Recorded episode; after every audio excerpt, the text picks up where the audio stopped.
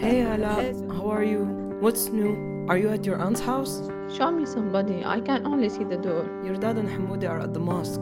Oh, they went to the mosque today. A video call. That's the only way Ala and her mother Fatima have seen each other in the last seven years.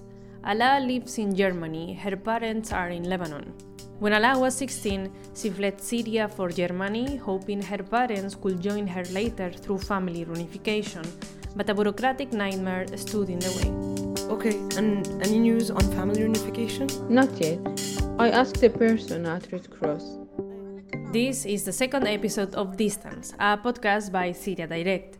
This series explores how Syrian families have navigated years of separation after they receive asylum or another protection status but were denied family reunification. What happens when the plans of a mother to unite with her children or a wife with her husband never materialize? What happens to those who get left behind? This is a story of those who fall through the cracks of European asylum systems. As Fatima hangs up on Ala, she looks at her own WhatsApp profile picture for a moment. It's a photo of her son Mahmoud. He was 19 when he was detained and forcibly disappeared by Syrian security forces his father, Essam, remembers that fateful day. It was New Year's Eve in 2012.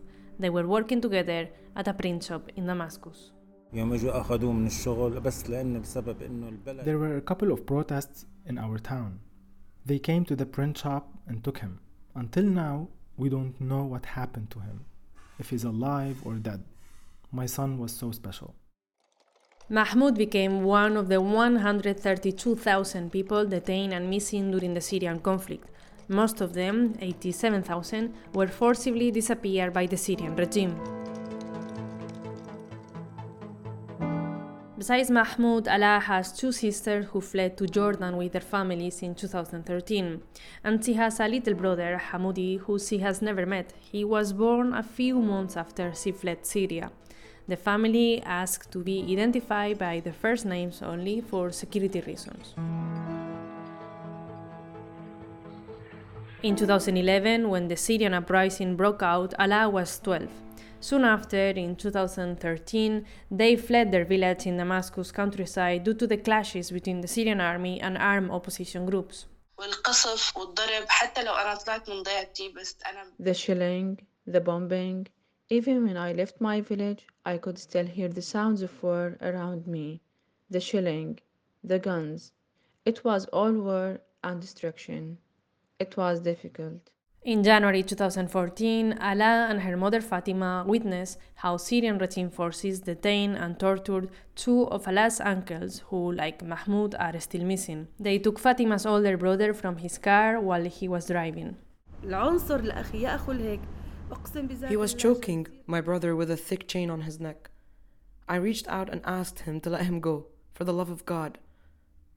The head of the unit said, Leave him now. I'm going to drag him around town for everyone to see. And he did it. He dragged my brother.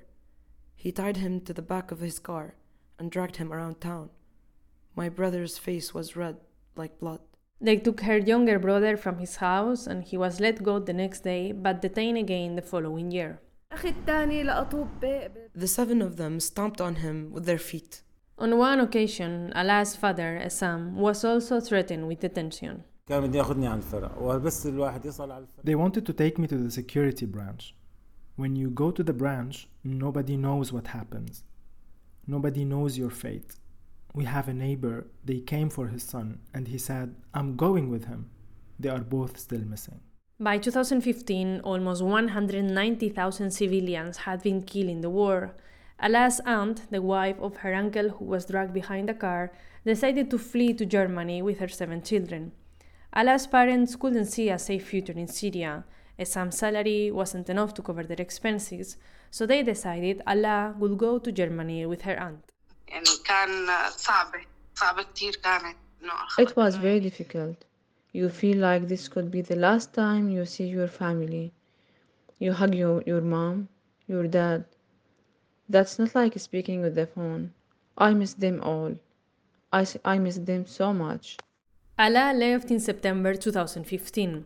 The family was working class and didn't have the 3,500 euros needed to cover her journey, so they borrowed. it. Ala, her aunt, and cousins crossed to Lebanon and took a flight to Turkey.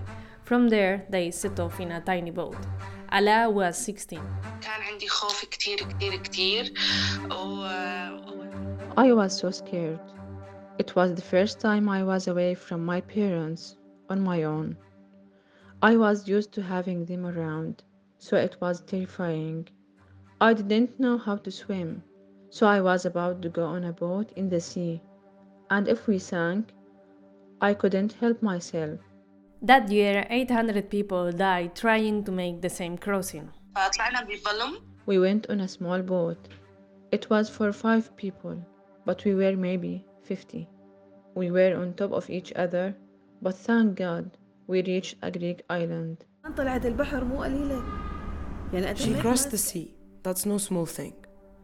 My heart was pounding until she reached Greece. I got the message. Thank God I arrived in Greece. She went through a lot. I suffered for her, but my daughter went through a lot of pain, more than us. Sometimes when we talk, she cries.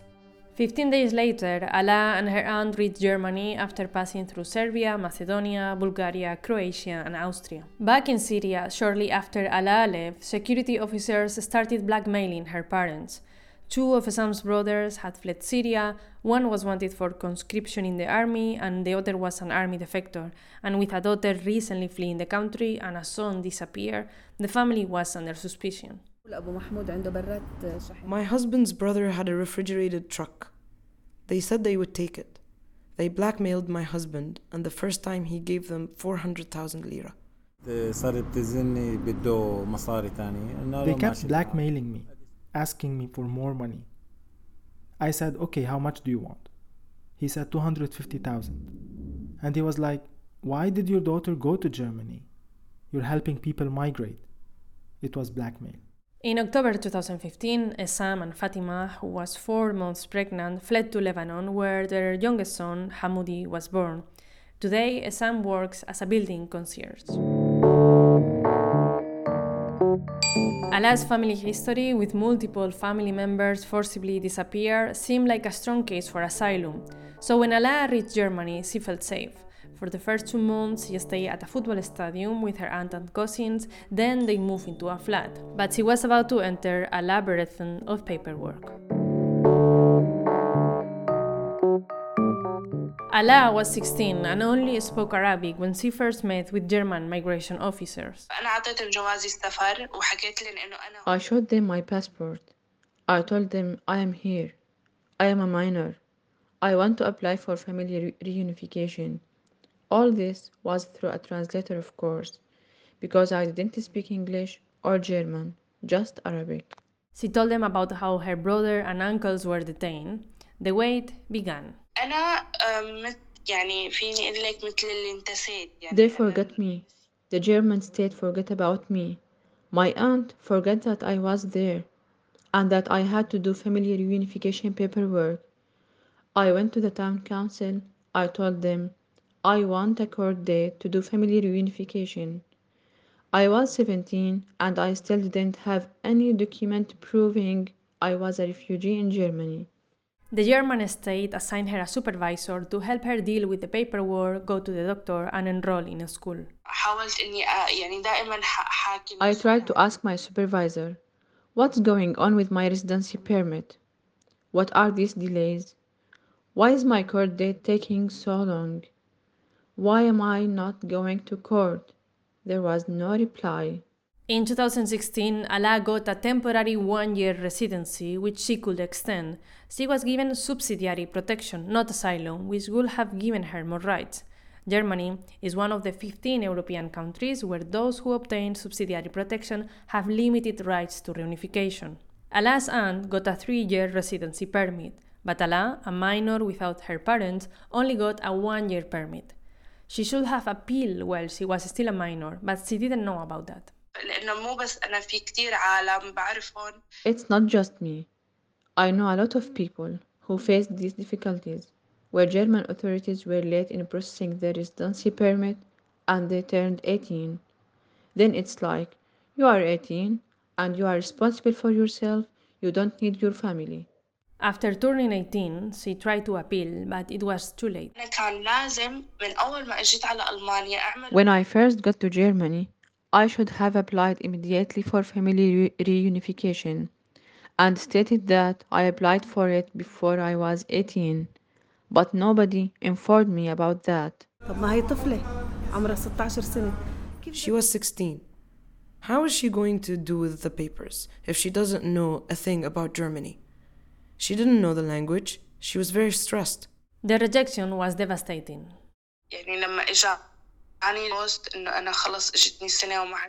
When I got the decision in the mail, I collapsed. I started crying a lot. I didn't tell my family at first until I accepted the situation and I. It was a very hard time. I felt alone in a foreign country.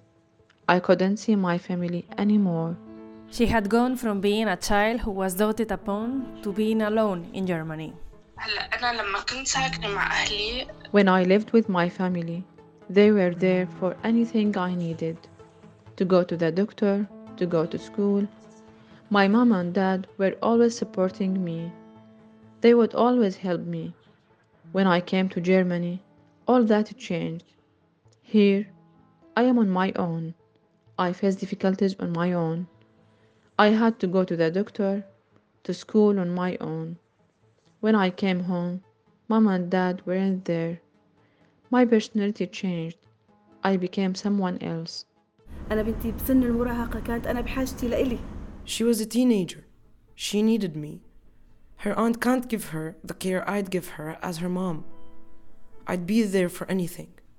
A daughter needs her mom, of course, especially in the teenage years.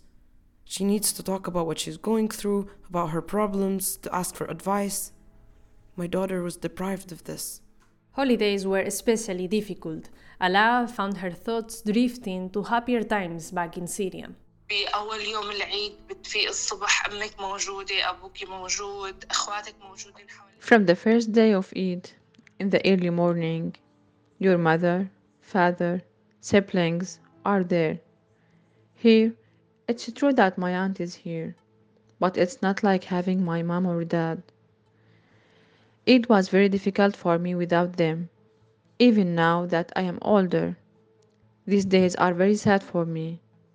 In 2022, Ala graduated from high school, but her joy was overshadowed by her family's absence. When I graduated from the baccalaureate, it was very difficult. All my friends went with their parents and their siblings, and I had nobody. Some friends and my aunt came, but it's not the same as having your sister or your parents. So it was very difficult. Ala has never hugged her five year old brother Hamoudi, who lived with their parents in Lebanon. She has seen photos and they talk through video. At first, he didn't want me to talk to them He'd say no, thinking me and dad are just for him. Ala is now 23. She has a close relationship with her mother, who still worries about her. One day, Ala told her she will go to a party, and Fatima lost it when Ala didn't respond to her calls. For a moment she didn't reply the day she went out with her friends. My heart was pounding. She didn't reply I was out of service. I called my nieces. Did you see Ala? Where's Ala? What did they do to her? She isn't responding. Oh God. And then she called and was like, Mom, I was in the bathroom. I told her, I thought she I thought you went with this new friend and something happened to you. She started laughing. With absence comes nostalgia. Ala's most precious memories are the calm moments with her parents at home in Syria. I would sit with my mom and talk about the future and play cards with her and my dad. Those are sweet memories. When my dad came back from work, we'd sit and play cards and we'd all eat at the same table. Some love spoiling her. I would always buy her stuff. She would tell me, Take me out. We would go once a week. She was the little one, the spoiled one. She'd always say, Take me there, pick me up. I would take her to the print shop to play, to the park, and buy her food. For Fatima, happiness was just sitting and playing cards. Ala, her dad, and I would play shadde all night, laughing. You brought me back to winter memories. We used to play Basra. The family has been through a lot, but they are still hopeful they can find a way to reunite. It's no small thing for a girl to leave her family. I hope they reunite us soon. If not family reunification, just let us travel with the UN so we can be with our children, so we can be a family together again. Alaa has applied for German citizenship. If she gets it, she could sponsor her parents and get them a visa after providing proof that she has enough savings to support them, which so far she doesn't have. This year, she applied to university to study business administration. She didn't get in and will apply again. Since I was little, I always dreamed of having. I don't know, maybe you, you will laugh at me, but I dreamed I would have a little coffee shop that I would design and manage. A small business where I am the boss. Ala is building a life in Germany, but for her, Syria will always be home, although she knows she will likely never return and live there. Syria is home. I was born there. I grew up there. It's possible I won't go back and live there, but I hope I can have a house there to go back and visit. My future is in Germany. I studied in Germany. I live in Germany. My life is here. But Syria is my homeland, my mother, everything. For Fatima and Essam too, returning to Syria is not an option. How could I go back? Where would I go back to? My son is detained. My house is gone. I don't want to return. How could I go back to my house, to my town, without my family? I don't feel Syria is home anymore because the situation is really bad. I don't want to live in Lebanon or Syria. Hopefully, we can leave and see our daughter in Germany. Even if not Germany, any European country, I wish. After almost a decade of displacement, they still don't feel at home in Lebanon. صرنا كمان ننام على أمل نسافر ونقوم على أمل We نسافر go to bed dreaming of traveling and we wake up hoping to travel. Abu Mahmoud won't let me fix up the house. He says, Are we settling down here? Okay, let me put up curtains. I have no mattresses like everyone else. Let me fix it. He's like, No, we are not settling down here. For now, video calls help Ala and her parents come together as a family, reaching across the 3,000 kilometers that separate them. The days of staying up late to play cards are, for now, just a memory. On one side of the screen, Ala sits in her flat in Germany, no longer the teenager who left home and crossed the sea. And on the other side, her parents and brother wait in a house without curtains for the chance to join her.